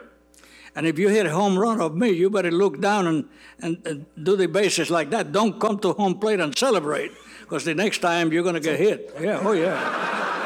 So so I go in the Army, and they say, uh, who plays golf? I raise my hand. Who plays baseball? I raise my hand. So they say, okay, Mister Rodriguez, Pri- Private Rodriguez. I never made it through private. Although I'm a two-star general in the United States Air Force now, honorary. General McPeak gave, gave me my second star. General John Conaway gave me my first star. And I went to the baseball park, which was on the way to the golf course. And I watched a guy named Darryl Spencer. Darryl Spencer hitting balls. And uh, he, he was the first guy to play second base at Candlestick Park, when the Giants moved from New York to uh, San Francisco. I know more about baseball than golf, to tell you the truth. And you can ask me some question trivia in baseball. Oh, if you keep going, that's quite all right. I like that manager for Milwaukee, man. Is he good? Is wow, he good? He's, a, he's a genius. It takes one to recognize another. and uh, and so I see this guy hitting balls, and I, you know, nobody hit me in Puerto Rico very well because I, I was, I don't brag, you know, I just, I just think big. and uh, then I saw him hitting balls. I said, you know, if he hits a line drive at me, he'll crystallize me. He'll kill me. So I kept walking to the golf course. Greatest move I've ever made. one of the greatest moves I've ever made in my life was to go in the United States Army. I tell you one thing, they, they give you the next step, that new level where they make take you from a teenager to being a man. And I'm a man. My dad gave me my first cigarette when I was eight years old. Gave me a shot of rum, too. Rum he, makes everything better. He, he wanted a man. He got himself a man. I'm small, but I'm big in heart. As we kind of finish up, I know you met with some kids today. And kids are extraordinarily important to you because you have a school in Florida that is amazing. Yeah. Tell us about the school. Well, that started in a, in a, in a kids' uh, detention center. Mm-hmm. I got this guy named Bill Hayes, tall guy, about six foot four. He comes to me, I'm playing at the golf tournament. I was the defending champion. It's a mixed team championship with a woman. And uh, he says, I heard you're good with the kids. I say, I'm the best with the kids. He says, well, can you give me your autograph? I say, yeah. He says, this is one of my kids. Kid named Danny, real small kid. He says, I run a kids' detention center here. I bet you don't come and talk to them. I say, I do better than that. I'll do a, a golf clinic for them. And if you have a baseball park, I'll do the golf clinic there. And then I'll stay with him and have dinner with him. And I'll buy him some ice cream. So he said, okay. So I told him, I said, I want the biggest thief of all the kids to hold my jewelry. Guess who the kid was? That one. That one, yeah. So it started with one kid. So I get there, I got my uh, Patek Philippe. I had my uh, cat cat's eye ring, I mean. Right. That was worth one hundred thirty thousand dollars. They, they, when they held me up in Puerto Rico, they took everything. Yeah. That's why I don't want to go back. And uh, I said, Danny, come here. I gave him my money clip. I don't know if I had stepped on it. I didn't have much money, but I gave him all my jewelry, and all the kids started laughing. You know, they knew. Thought it was a joke. Oh, okay. So he started looking at me. He said, why me? I said, because you didn't do anything that I didn't used to do. Only I didn't get caught. You got caught. When I was a kid, I could steal your radio and leave you the music. so, so, so, so, so I gave the clinic. Mister Hayes is driving me home to the to the hotel, and he says, you know, he says, I got to find a way to keep these kids from coming here. Mm-hmm. So I said, what do you got in mind? He says, I want to do a foundation with your name. I told him one one condition, nobody makes money. Good. So he said, okay. He says, I got this old car. So I say, I got one thousand dollars. I sent him a one thousand dollars check. I said, here. So I figure he's going to save a couple of kids. And that would have been okay with me. So I'm playing golf with Lawrence Rockefeller, Leonard Firestone, and Raymond Firestone. Wow. In Puerto Rico, yeah. At the hotel that Lawrence Rockefeller built. Okay. So we play nine holes, and Lawrence says, let's go have lunch. So we're sitting lunch. He said, Chi Chi, what have you been doing lately? I said, this happened to me. He said, it did? I said, yeah. I can't.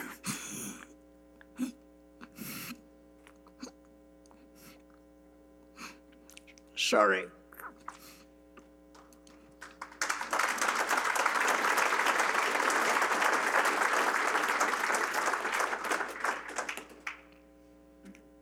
So he says, Raymond, twenty-five thousand. Leonard, twenty-five. Me, twenty-five. Get that thing going. We took about twenty more kids out of out of the jail and put them in the in the school. Anyway, my school, my kids respect the flag. They pledge allegiance to the flag every day. We have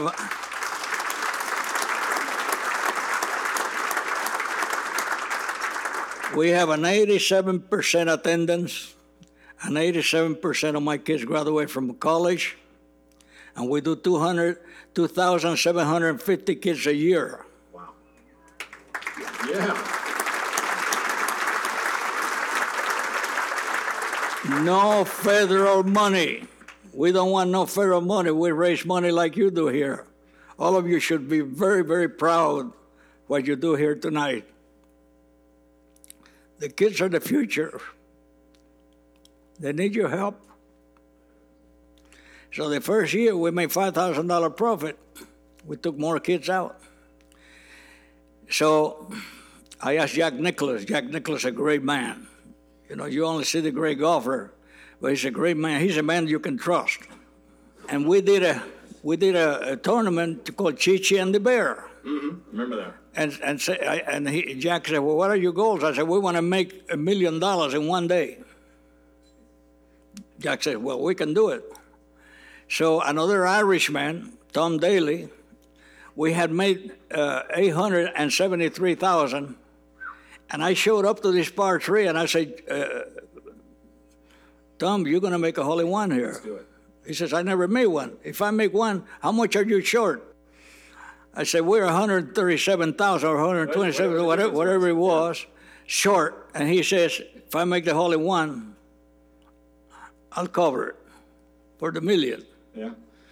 And he hit the ball. I say, it's in the hole. Yeah. Bam, right in the hole. Yeah. So. So, so we made a million dollars, and uh, we spent ten thousand doing a million. Beautiful. And uh, and and then the foundation got started, and uh, and it's still going. My kids are number one in mathematics and mm-hmm. and uh, and science, and and English in the, in the whole state of Florida. We. Chi Chi, I think we need to wrap, but. Uh... I think we could go for another half an hour, but I think we have other guests we need to bring up. Chi Chi, it's I, been a delight.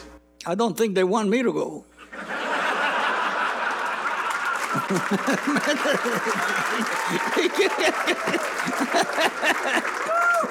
You cut Mike short. Cut, cut Mike a little short. This is... uh, Mark Murphy, your time just got cut now. No, that's fine. That's but fine. Tell you what, we promised a photo op. If you're ready, let's do it. Ladies and gentlemen, again, our Shield Sports Nice Guy Award winner, U C Y. Ladies and gentlemen, Chi Chi Rodriguez.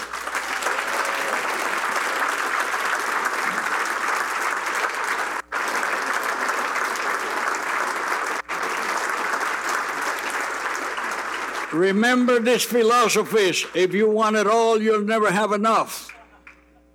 It's better to live like a millionaire and die poor than to live poor and die a millionaire. And if you don't share, you'll always be poor. And when you die, what you take with you is what you leave behind. Give the kids the, the vehicle to be, to be taxpayers instead of tax burdens, to be our executors instead of our felons.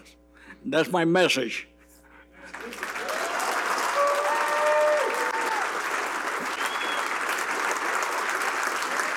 Chi Chi Rodriguez! Thank you. Thank you. Thank you. Fantastic, Chi Chi. Fantastic. God bless you. Right off, you're doing it. I'm, right off over this way. Yeah. Take a picture, too.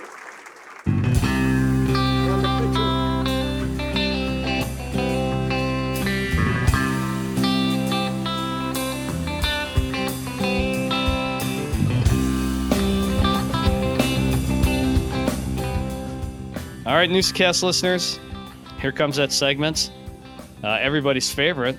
Uh, we want to know what you want to forget and what you've never forgotten. And uh, Joel, I'm going to let you take the uh, first. What What do you just, I don't want to think about this anymore. What do you got? Well, Tosh, this is an easy one. You know, I think, I don't know if people know, you and I typically typically record this on a Sunday night. That's just become our, our NoosaCast day and night. And, uh, I'm forgetting the Packers, Tash. It's, it's, uh, I, you know, put a fork in them, right? I, I don't know. It's, it's not surprising.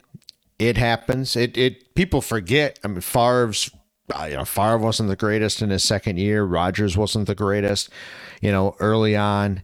Um, love is showing signs, whatever, you know, say whatever you want about the defensive yeah. coordinator. I mean, Swiss cheese, I don't, that doesn't have more holes than that Packer defense. That was unbelievable. But yeah, forgetting Tash, we're, we're forgetting the Pack. And uh, in some sense, I, I want to give a little advice. It's coming from well, getting up there now in years. I can, I can reflect a little bit.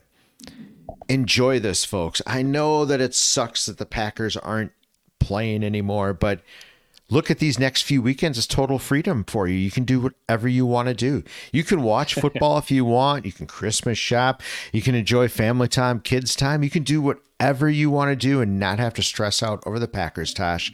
You're free. Think about it, right? Think about there it. There you go. All right, Tosh, how about you? What's what's forgotten in your life? Well, you know, I, I'm a science teacher. I have a lot of credits in weather, and I knew coming in, list looking at all the forecasts and stuff with uh, El Niño. And uh, if you remember back to the uh, Chris Farley days when he played El Niño on Saturday Night Live, it was hilarious. If you haven't seen that, go check that out. But El Niño typically is warmer than normal weather for us during the winter, and um, tends to have like a little below our average uh, precipitation. But that precipitation can be in the form of rain, or it could be snow. And right now, I think we're feeling some of the effects of what that typical El Niño is. And the reason I want to forget it is my rink is filled with water, and it's become a duck pond. I need I need ice. I need cold. And we're not we're not going to get any cold for the next week at least. So, yeah, I want to forget El Niño right now. You know, Tosh, I feel for you. I actually... I, I think about you a lot. So as a letter carrier, kind of like the weather. I, you know, it's, I it's, bet. It's the wind that I could do. We've had some nasty wind days that have just yeah. cut right through you. But I have thought about, I've thought about you, and I've thought about Sean Becker. I mean, I was you, gonna you say, guys, Sean's not enjoying this either. I mean, how, what can you do? I mean, but this is unreal because right. this we're, we're going to have, I mean, it appears like we're not going to have any snow for Christmas. So, right. I, you know, we're going to have a nice brown Christmas. Some, some say that's okay. Um, I don't know. I, I'm sorry. I, yeah. I hope it gets cold. I don't know what to do. I don't know what to tell you. No, we'll see. We'll see what happens. We'll get some out of this. I'm sure we'll get something out of this. But I, I wanted to ask you something ice related. I think I happened to catch this on the morning news, and I didn't catch what it was made out of. But in Two Rivers, they have an ice rink that's not made out of ice. They lay these big blocks down, but you can skate on it, and it's something like ice. Do you do you know what that is? Or that's I did not see cool. that. Is it is it a synthetic? It's something like that, yeah. I, I don't yeah. know what it was called or made out of, but it was big blocks. There's a couple companies out there that make uh, these, like, it's almost like if you remember, maybe your kids had, like, the foam pads that you put on your floor that you kind of link together. Yeah. And it's like a poly ice. And you can skate on it, um, which is kind of cool, so you don't have to worry about the temperature and things like that. Uh, so that could be what it is. I'll have to look into that and see what it is. Um, but there's a couple uh, companies out there that make uh, synthetic ice, and it's like it's almost like a plastic that you can skate on, and um, yeah, it's kind of cool. I think that's what it was, Tosh. But if if anybody wants to check it out, I happen to see, and I'm sure it's up. Obviously, it's still up for the holidays in Two Rivers, right in their down downtown yeah. square there. So, excellent. Yeah, check that out. It looked kind of cool. All right, Joe. So, what are you never forgetting? Well, Tosh, I'm I'm back in some senses. I was telling you this before we hit record. Last week, I was telling everybody that I'd like to forget my computer, and, and I still do want to forget my computer, but weirdly, and I just can't figure it out. Maybe, again, maybe it's just me, but I replugged my U S B port or drive or little hookup thing into the other U S B port on the other side of the computer, and lo and behold, when I was taping the the Noosa Minute uh, some time ago, I didn't have any of that scrambled alien noise, so I don't know what the hell's going on, but uh I guess I'm never forgetting that I do need there a computer, or I don't need a computer. I don't know, something with my computer that I'm never gonna forget. Your own geek squad, there you go. That's nice right. job. Yeah, exactly, geek something. Funny indeed. Tosh, how about you? I just, you know what, it's really kind of cool every year. And I think you see more and more people um, just kind of decorating for the holidays. And yeah. It always looks nice, even though there's no snow or anything, but people do a good job. They take some pride in what they're doing. So, yeah, definitely never never forgetting this time of year and thinking about the lights and uh, and what, what people put in and the time they put in to uh, just kind of make their houses look festive for the holidays. Nah, I love that, Tosh. And all right, can I tell another letter carrier story? I'm sorry this is turning sure. into post office story time, but obviously we deliver mail. This is our busy time of year, so we're working late. Uh, the other night I worked almost till nine o'clock delivering mail. But the cool thing about that is it obviously gets dark at four o'clock, so I see everybody's Christmas lights, and that I'm never forgetting that either, Tosh. That's really cool. There are some really, really, really cool displays. Um, yeah. It's not a peeping Tom, but it's so cool when you can look into people's houses and just see the, the warmth of the Christmas tree and the fireplace. Stock. I mean, not to get sappy, but you literally can see the stockings hung with care by, yep, the, or by the chimney with care. So, so I love that. If you're in Appleton, it's not a peeping Tom. It's your mailman. No, that's um, right. So... He has a headlight. You don't get scared. It might be eight o'clock at night. We do deliver late, but uh, just just know that I'm enjoying and, and nice job, everybody. Your, your places look warm and wonderful and festive.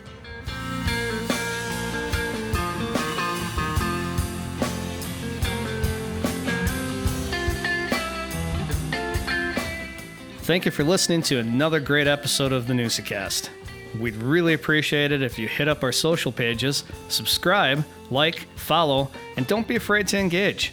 Head over to our YouTube channel to get exclusive content like the full interviews and speeches from the past Red Smith banquets.